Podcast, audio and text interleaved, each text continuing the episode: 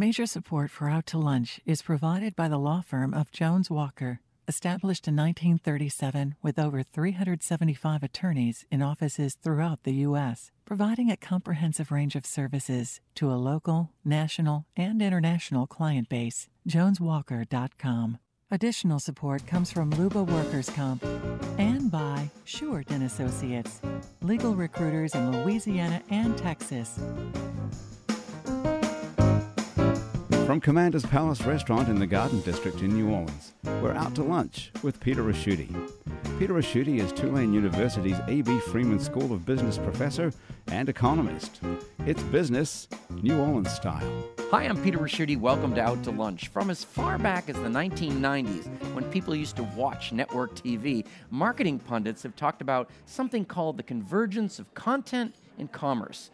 What that meant was, suppose you liked a top that Rachel was wearing on Friends. You would click some kind of button on your remote control, and you would magically and instantly buy the same top. Well, that never happened. Now we don't watch T V the same way, but we do obsessively stare at other content on other screens. Among them, we pore over Instagram on our phones. We look at literally endless streams of photos and our friends, food, clothes, dates, vacations, and a million other things. If you're in business, every marketing advisor tells you you've got to be on Instagram because that's where the kids are. If you weren't sure exactly why you had to be on Instagram, a new New Orleans tech startup is finally delivering on the decades-old promise of convergence. The company's product, MainSpree, allows you to turn your Instagram feed into an e-commerce site so your followers can buy what you post. The C E O and co-founder of MainSpree is Dalton Dean. Dalton, welcome down to lunch. Uh, thank you for having me. Now, back when we were watching Friends on T V, there seemed to be an obvious demarcation between work and leisure. Uh, today, thanks to being constantly available, we're working longer hours, and so it's become important to make the most of the few hours of leisure we can grab. If you take a night off to go out, waiting in line for an hour at a restaurant, or if you feel like a quiet evening being crushed in a crowded bar can feel like a serious and expensive waste of time, Michael Underwood is setting out to rule that problem out of your life. Michael's app, SceneHound, lets you see how busy bars and restaurants are in real time, so you can find effortlessly the atmosphere to suit your mood and enjoy the perfect night out. Michael, welcome out to lunch. Thank you, Peter. What a privilege it is to be on here. Dalton, one of the questions everybody in business has asked about social media since its inception is, how do we monetize it? It looks like with MainSpree, you have found the holy grail that answered that question.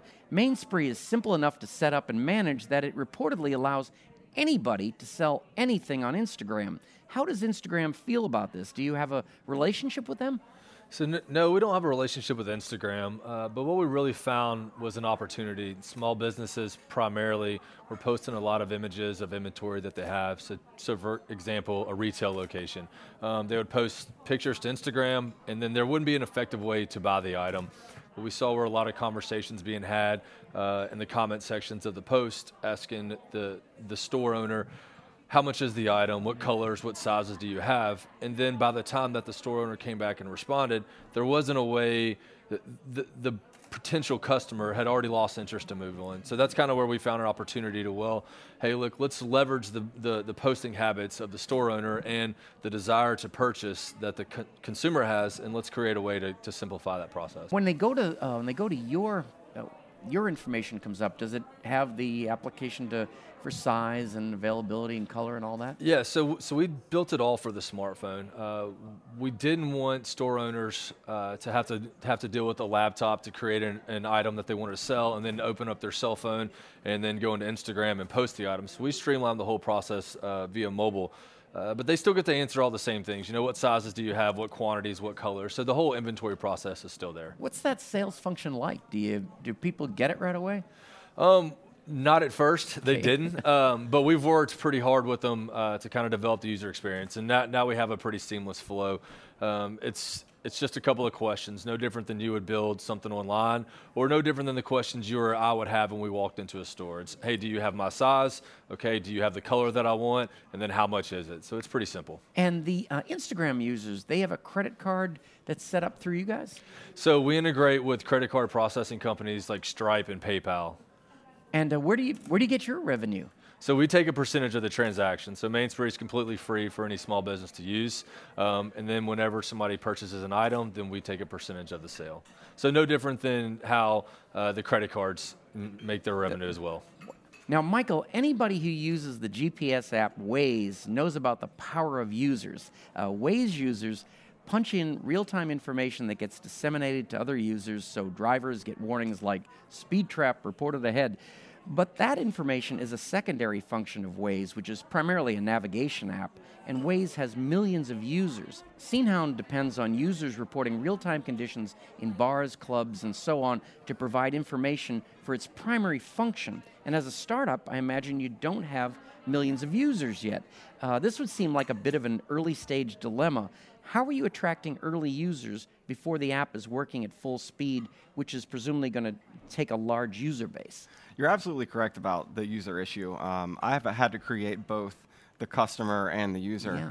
and that was the big problem when I first started out. Uh, what I've done is I ran ads on Instagram, um, but that can provide, like, be proved to be costly. And um, what I had to do was figure out other ways to acquire users cheaper. And one of the things I did is I've gotten cocktail napkins printed up and passed them along to my customers, which they've been giving out to all their customers. So they see the napkin, they see SceneHound, they question what it is, they go and download it, and then they start using. So we're continuing to grow every day, uh, but the strategies that I've had to come up with now are, are going to be city to city. I can't just launch this to the whole U S because I have to build up a market in each place that I go. And uh, you mentioned the uh, the customers themselves. Are these the bars, restaurants, and right, so on? Right, that's correct. And how does it work with them? Okay, so the company is a SaaS. Um, these bars and restaurants pay a monthly fee to be able to post exclusive deals to the users. So users may get things like free drinks or free food or free covers into like some bars. So everyone's getting value out of it. Uh, they get to pull people in Uh, to their place that may not have come, and the users get free things. I was reading about you, and it seemed like you've had this idea for a long time. I have. And what, I guess, what took you so long, or what finally allowed you to get going? Well, uh, the idea was, uh, I guess, conceived about eight years ago. Um, but eight, about eight years ago, the technology was, was limited, or at least it was too costly to enter the market. So I had to think on the idea and figure out a solution that I, that's affordable and scalable. I see where both of your, your revenue sources come in from, which is always kind of the mystery in apps. So I'm glad mm-hmm. we uh, glad we got get that going. Why do people become users? Do people just love to take these photos? Yeah, I, I think I think people really desire to to craft their night out, um, and that's the thing. Some people want to go to a, a very crowded place because they they like the the energy and the atmosphere. Um, other people like me. I'm hard of hearing, and I like to I like to go to a quieter place so I can have a conversation with someone, and that's actually how the idea came about, because I was crammed in a very loud place with a bunch of friends, and I was having a poor time. See, maybe you didn't even know that, and you guys are actually buddies, right? Right. There's a. Did you? Uh, is there any kind of a crossover? Do you do you talk ideas to each other? Or? Oh, all the time. I mean, that's that's something that that's been beneficial, I think, to both of us. Um, it's just the ability to. You know, kind of in the in the startup world, you end up kind of being by yourself a lot of the time, and you end up bouncing ideas, you know, kind of just off yourself, when it's really nice to have somebody else that you can reach out to and say, hey, what do you think about this? Or, hey, let's go grab a coffee, walk around the block, and, and let me get your opinion on this. Because what usually ends up happening, what I find, is I'll go to somebody like Michael with an idea, hey, what do you think about this? And then he'll have an idea in response to that, and by the time we get around the block, we've crafted, you know, a different solution than either one of us started with. I think, too, yeah. people who are involved in startups are natural problem solvers. And that that is, I think, what keeps us going, is what is solving the next problem. And so you, you put more minds together like that. Someone's going to think about something just a tad different, and it's going to have that aha moment. Oh, and, and it's interesting because of this entrepreneurial community we've we've developed here, that these kind of things can happen, which is... Yeah, I, I mean, I, I personally have been very fortunate. Um, the community has really, like, wrapped their arms around me um, since I've gotten here. Um, and this this app is, is mine, but it's also belongs to the New Orleanians here.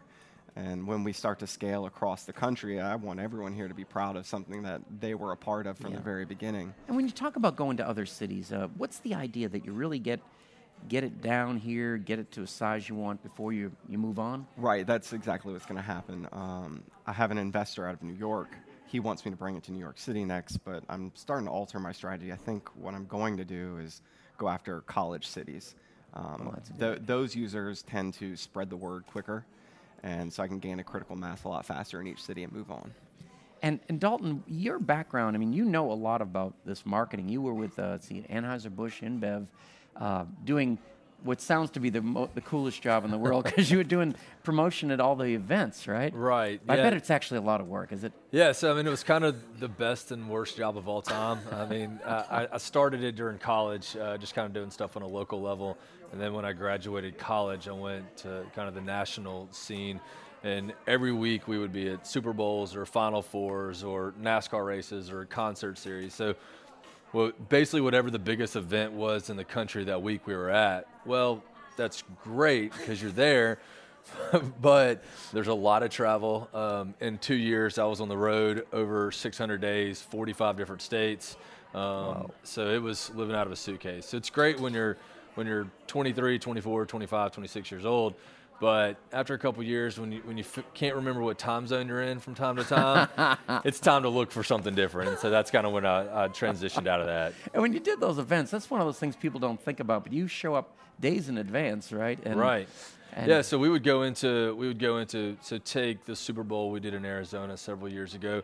So we're there for two, for that event, we're there for two weeks before the event happens. And then so we're having to work and do stuff during the day, and then we're having to go and do stuff at night and be up the next morning. And then over the course of seven days, you slept, you know, ten or twelve hours, and you're just basically a zombie at that point. And it's, it's, it wears on you. You're listening to Out to Lunch. I'm Peter Rusciutti. My guests are Dalton Dean, whose app, MainSpree, lets you turn your Instagram account into an online store. And Michael Underwood, whose app, SceneHound, gives you real-time reports on what's going on right now in bars, clubs, and restaurants around town. Michael, what about with uh, you on with the, the bars and restaurants and such? Is it like a foreign concept? Do they turn around and get it? No, they actually understand it pretty quickly. Um, the value proposition for bars is uh, very high. They, they get it right away. They see no downside whatsoever. Restaurants can be more trepidatious because they have, um, I guess, like a negative connotation. If, if a restaurant is slow, they feel like that might not portray like a, a oh, good yeah. ig, like a good example of it. And they also think if it's too busy, that that might ward people off. But the, if it's too busy, the people who come and it, they see it's too busy, they're right. going to turn around anyways. Right. That's um, and the, the, the too slow part, most people are looking for a place to go eat pretty quickly so they can move on with their night. You've got these great ideas. Do you worry about them being stolen? No. What it all comes down to is execution and focus. And I don't think there is anyone out there willing to outwork me. And um, I, that's where I've been so successful, and, and that's how we've grown so quickly.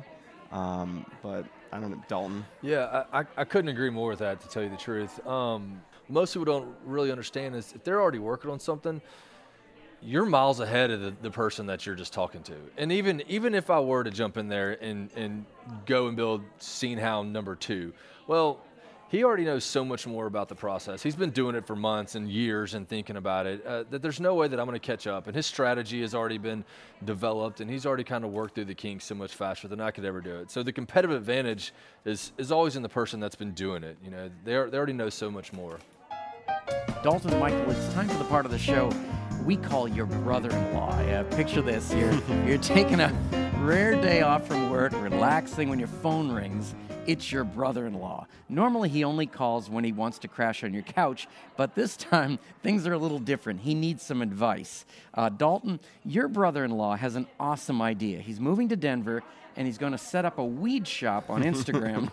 Now, obviously, he can't sell any product outside of Colorado, but this is a great opportunity to get in on the pot home delivery business using Instagram and MainSpree as the free tools and free marketing.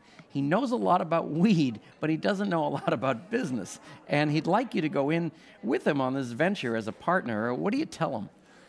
Well, first of all, I'd, I'd have a hard time with the brother-in-law. I've got five brothers and no sisters, so I, I kind of yeah, so no, I have a hard time with that. That's a math problem, right? Yeah. yeah. Um, so what do I tell him? Um, I tell him to get out and talk to as many people as possible. Um, it's all about data collection, and that usually gets put as a technical term, but it's really getting out on the street and, and figuring out if he wants to go and build this this marijuana, you know, store in Colorado. Well, you need to go do some research, talk to some people. You know, is there? So in that specific industry, you know, everybody has done that in, in Colorado so far. So figure out what you can do to, to, you know, to improve it or to find your niche or whatever it is, and figure out what people are missing out on, uh, and, and kind of go that way. It, the thing that I struggle with the most, or that kind of irritates me the most, is people that have an idea and they want to go build a product in a company, but they haven't talked to their customer. They don't even really know who their customer is. They think they are because maybe they have a problem or they have an idea by themselves. But it's really, if you haven't got out there and talked to people, you don't know anything.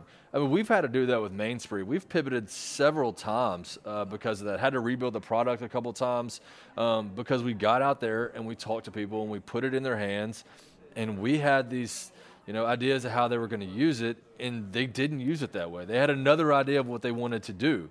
Um, so I would I would tell him to stop everything he's doing, and get off the couch, and go out and talk Those to some people. People spend a lot of time on the couch. These right, people are exactly. So this is uh, right. And Michael, you were signaling that you couldn't be in more yeah, agreement. If if anyone takes away anything we've talked about today, is what Dalton just said. You have to find out what your customer wants, because if you don't have that, you don't have a business. And that's, I think, people are afraid to do because they're afraid of failure. Um, where like I built a tool. The tool is not the business. I had to later develop that. Um, and but what Dalton's exactly saying, I went out and spoke to customers, asked them what they wanted, what were their pain points, and I developed a product around the tool that I've already created. I think a lot of people would say, uh, boy, that's a lot of work, or uh, I'm afraid somebody will steal my idea. But no, you should just no. be a good listener, I guess. That's right. And I, I'd like to add on to what you said about people being afraid of failure. Um, I'm completely okay with failure, and here's why. I would rather get out there and know if I'm going to succeed or fail as fast as fo- possible, so that I can move on to the next thing, right? Like, why drag it out over, you know, your life or over years, when if you could get out there real quick, depending on what you're trying to, whatever your widget is, if you can get out there and talk to X number of people, some sort of sample size, and figure out that maybe I had a problem that I was trying to solve, but nobody else felt that as a problem, well, that's fine. All right, I can move on with my life and go figure out the next thing to, to start. Michael, your brother-in-law tells you he's got a great idea for a partnership business with SceneHound. It's called, you ready for this? Busload of Hunks and Hotties. And uh, it works like this. He gets a van load of good-looking college kids and buses them to whatever bar is quiet. So the SceneHound report goes out as the place to be. The, the bar pays a nominal fee. He figures he can move the hunks and hotties around to four or five bars a night. He just needs a small loan to buy the van. Uh, are you in? No, I, I'm one hundred percent not in it, because I want I want the app to be authentic. I don't want artificial audiences created. I, I want people to truly find the environment that they seek, because the overall mission of, of my company is to change the way the world plans their night out. And so if we have an authentic audience and everyone is reporting correctly, it's a great exper- experience for everyone. Another bad brother-in-law. I might get yeah. on the, the weed business with Dalton. Oh, oh really? brother-in-law. I'm glad one of them hits you. That's, yeah, that's uh, a good, that's yeah, a good I mean, market. There, there's a lot of money to be made. That's it. Uh, Michael gave us an idea how he plans to, to spread the business. What about yourself? Well, that, that's, I'm glad you brought that up, because it's actually kind of a fork in the road that, that we're at right now. Um, we're definitely going after the small businesses. Um, and the reason that we're going that route is because they all know each other. They all shop at each other's stores, and so they all kind of help each other out. Um, it's not really a, a, a dog-eat-dog world for next-door neighbors that own different retail stores. Um, they help each other out. It's, hey, how do we, how do we rise the tide for everything?